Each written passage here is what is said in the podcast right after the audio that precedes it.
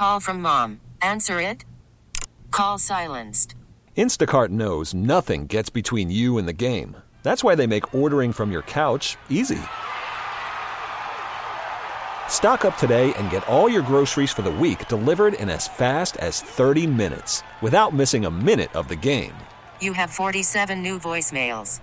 Download the app to get free delivery on your first three orders while supplies last. Minimum $10 per order. Additional terms apply.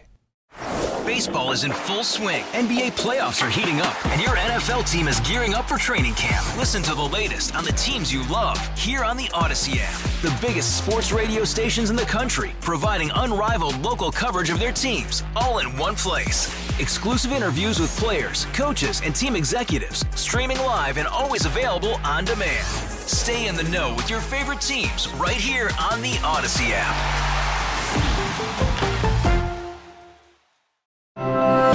It's 9:30 in 716. Good morning, Brian Mazurowski here on WBEN. 65 degrees. We begin this morning in Illinois. The suspected Highland Park parade shooter, known to law enforcement. It appears he had a history of threatening suicide and harming others. Police were called to his home back in September of 2019.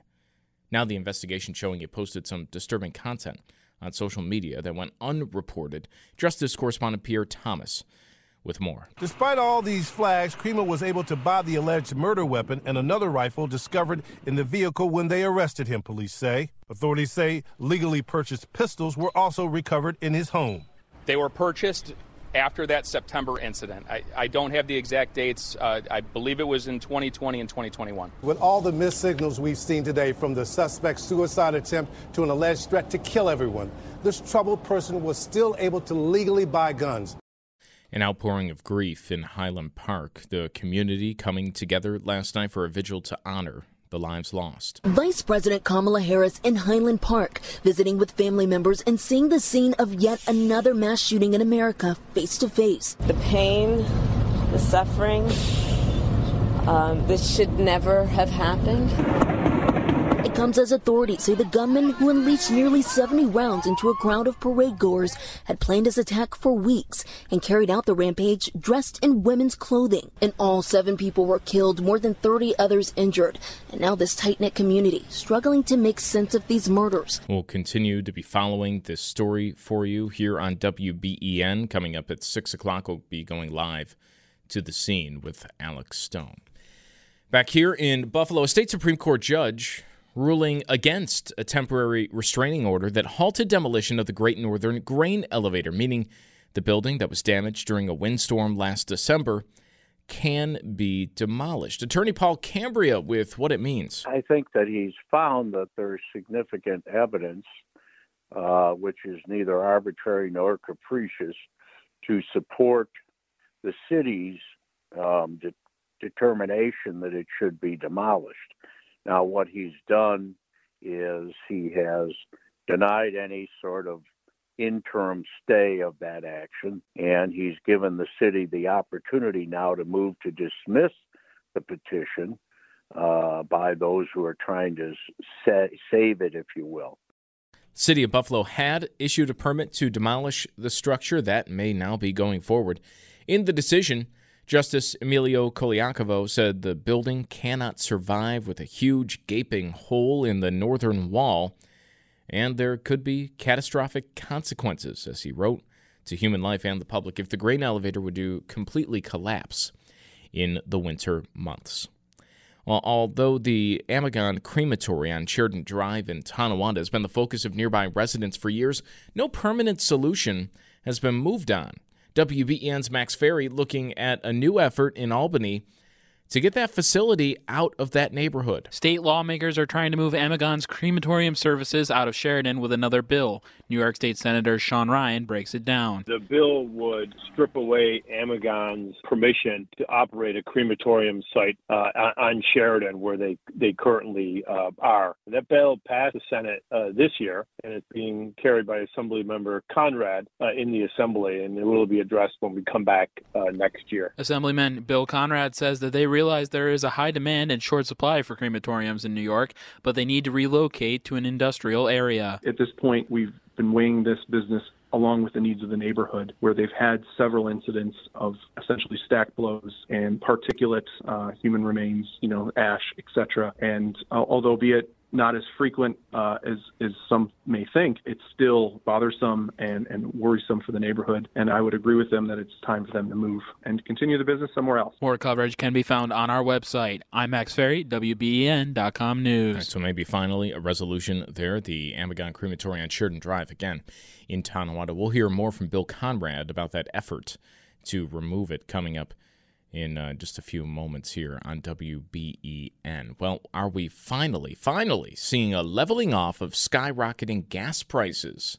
WBEN's Brayton Wilson taking a look at the picture now and where we're going in the next few months. After weeks of drastic rises in gas prices across western New York and the rest of the country, there's finally been a dip in the average price for a gallon of regular gasoline at the pumps. Average prices have been on the decrease for the last few weeks. Buffalo average price down about 6 cents a gallon in the last week. Prices a little bit higher, about 5 cents higher than a month ago, but the good news is the decreases will likely continue. That was Gas Buddy's head of petroleum analysis Patrick DeHaan. Gas Buddy said Tuesday the average price for a gallon of gas in Erie County was at 480 a gallon, with Niagara County averaging 473 per gallon, and the lowest average for a gallon of gas in Western New York being in Chautauqua County at 466. According to AAA on Tuesday, the average price for a gallon of gas in the Buffalo Niagara Falls region sat at 481 per gallon, which is down from last week's average of 485. While it's a nice sight to see for many drivers at the pumps, that trend could change on a dime with gas prices eventually leveling off or rapidly increasing once more. One factor that always has an effect on gas prices this time of year is the potential threat of hurricanes in the Gulf Coast. Here's more from Chief Oil Analyst with OPIS, Denton Cinquegrana. If we do have a major hurricane that takes out some refining capacity in the Gulf Coast area, and not just for, you know, there's a shutdown because of a hurricane in the area and they're able to start, you know, a day or two after the storm's passed, or the storm veers east or west and it's not a threat and refineries could start relatively quickly. It's one of those ones where you worry about if there's a storm that passes over a refinery and shuts it down for weeks because of damage that's done or flooding, etc. But for the time being, all things being equal, I think we, we see prices drop pretty sharply over the next couple of weeks. More on the downward trends for gas prices in Western New York is available online. Brayton Wilson, WBEN.com News. All right, Brayton, thank you. Uh, current average in Western New York, 480, down a penny from yesterday, 4 cents from a week ago. And it's not just here in Western New York, nationwide trend. We'll hear more on that in just about 20 minutes but pretty interesting. We could be reaching the end. Hey, there's a back and forth with the FDA over Juul. The Food and Drug Administration banned Juul sales last month, and then a federal appeals court temporarily blocked that ban. The FDA now issuing an administrative stay on the order as it conducts a review of what it says are scientific issues unique to Juul. The agency has required e cigarette companies prove they're a benefit to the public, an example being they're unlikely to get children hooked and help cigarette smokers reduce or quit smoking. The FDA says the stay and review, though, still does not authorize the vaping company to market, sell, or ship Juul products. Lionel Moise, ABC News. Uh, interesting uh, back and forth continuing. We'll see, right, what happens. Well, more than 40 years after he shot President Ronald Reagan and three others, John Hinckley Jr. saying he's sorry for what he did, but is ready to move forward with his life. Hinckley speaking with Juju Chang two weeks after he was released from federal supervision. I had the delusion back in 1981 that by shooting the president, I could impress Jodie Foster, which me saying that now, it's, it's ridiculous, but that's what I believed back then. It was in ways like a suicide attempt, just saying, this is it, this is end of my life. I, you know, it is kind of fascinating, though, to listen to him and describe that all these years later, more than four decades later, about what he was thinking, what was going through his head, and what he thinks about that now. But I, you know, I don't know if it's going to be a completely normal life for him. Do you know Joe? He has a band. He's like an ex- aspiring musician. Yeah, I've heard this. All of his shows have been canceled. Yeah, I saw that. The tour had been canceled. No one seems to want John Hinckley Jr on the stage. Your exclusive WBEN 7 weather forecast. A few clouds around the area this morning, becoming partly to mostly sunny this afternoon. Temperatures today in the mid to upper 70s. For tonight, mainly clear and comfortable. Overnight lows near 60. We head into your Thursday, partly to mostly sunny with temperatures in the low 80s, partly cloudy near 80 on Friday.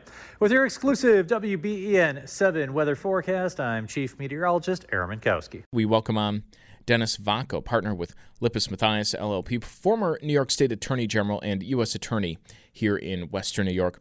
Dennis, how are you? Thanks for being on. Good morning, Brian. Thanks for having me. We're looking at this case outside of Chicago, a shooting taking place at a 4th of July parade. And as more information comes out, it's almost expected by some that we're hearing what we're hearing today. This shooter, known to law enforcement, had a history of offering uh, offering up threats to others, to himself. Police even visited his home because of that back in September of 2019.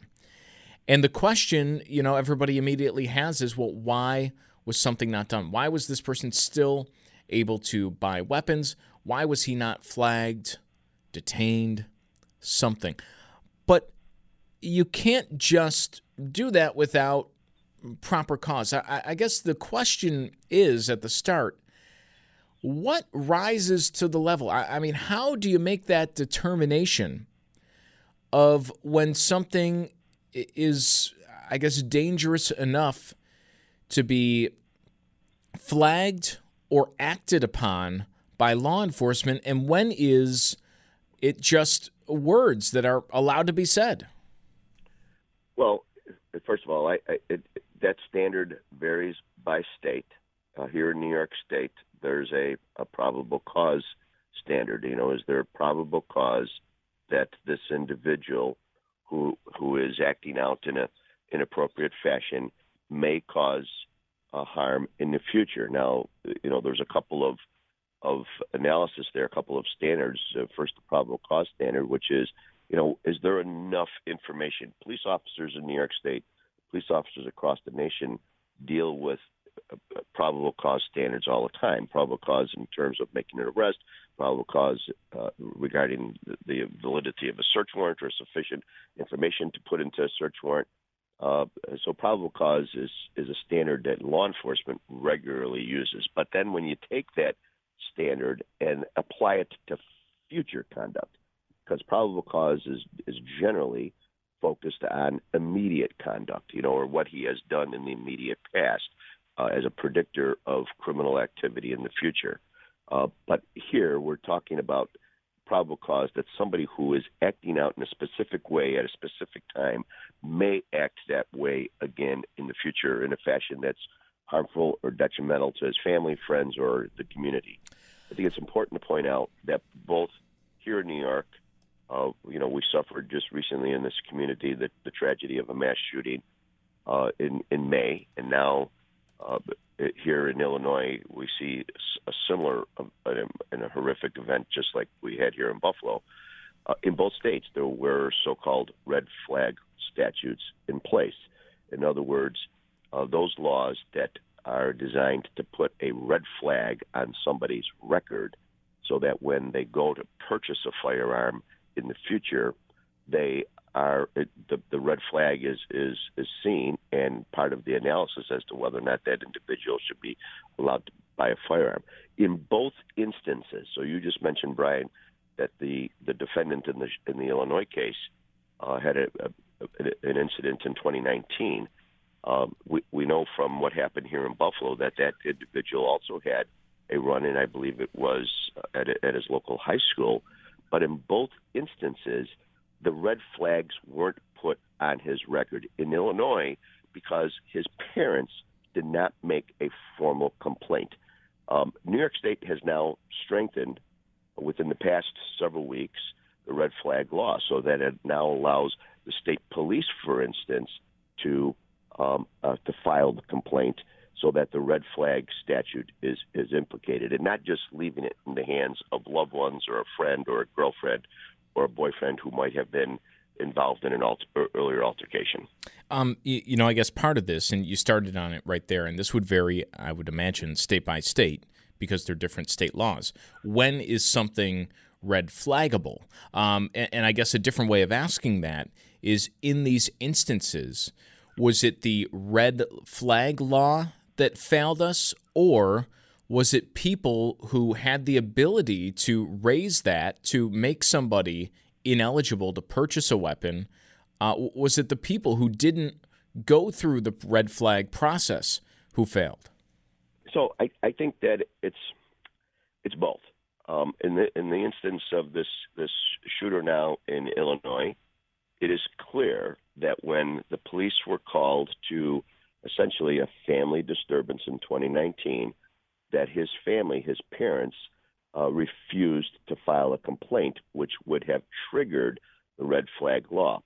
That that's part of the problem here in this case because after that incident in 2019, I think it was in 2020 that he went on and purchased at least four weapons legally. That he he was able to purchase those weapons without the the red flag of the 2019 incident popping up simply because family members did not make uh, the report. So, in this instance, at least in, in Illinois, I think it was both uh, the deficiency in the statute and the deficiency in uh, the reporting process. Everybody wants to give their loved one a second chance, a break. In, in the United States, we are all about, our society is all about a second chance. But in this instance, I think we need, we need to strengthen the red flag laws so that before the individual thinks about purchasing a weapon, that this the red flag statute is implicated. There's so many people that are opposed to red flag statutes because they view it as a means of the government coming in and seizing what what are otherwise lawful weapons. But if the red flag statute is implicated is is involved and initiated prior to the purchase of weapons, I think we will see some measurable impact. Uh, lastly, for you, Dennis, how does social media complicate this issue, if at all? Um, you, see this maybe it's an imperfect comparison uh, with uh, lyrics in music. Uh, by the way, we're speaking with Dennis Vacco on WBEN Buffalo, where you know you could say, well, uh, the speech is you know kind of art; it's not really meant to be taken seriously. On social media, you have so many people saying so many things, oftentimes very outlandish, to get a rise out of somebody. Does that complicate things when it comes to you know making threats, how seriously they can be taken, eh, depending on the forum those threats are delivered in? Well, uh, again, it, it's the the threat. Var- I mean, the, the, the messaging on social media, and and then consequently the threat varies. In in uh, the the instance of the Buffalo shooter, we saw that individual go down a deep dark hole of white supremacy on the internet. Here, where where there's some suggestion that you know this this so-called rapper was you know descending into a, a, a dark abyss you know around violent lyrics. So the, the commonality is the internet. I'm not in favor of of you know censorship or government trolling the internet to find these people. I think that we need to do a better job of recognizing the, these these traits, these characteristics, whether it's in our schools, our healthcare system, uh, our you know local police communities, and it, which takes us back to the red flag laws. If the if the red flag statute had been implicated in Illinois in 2019, a whole year before this guy bought a single weapon, he probably would not have been able to lawfully uh, purchase those weapons. But the red flag law was was not sufficient enough, and the the fact that it required a family member to implicate him is a, is a problem. That's 9:30 in 716. We're back tomorrow with another edition from the studios of WBEN Buffalo. Baseball is in full swing. NBA playoffs are heating up, and your NFL team is gearing up for training camp. Listen to the latest on the teams you love here on the Odyssey app. The biggest sports radio stations in the country, providing unrivaled local coverage of their teams, all in one place. Exclusive interviews with players, coaches, and team executives, streaming live and always available on demand. Stay in the know with your favorite teams right here on the Odyssey app.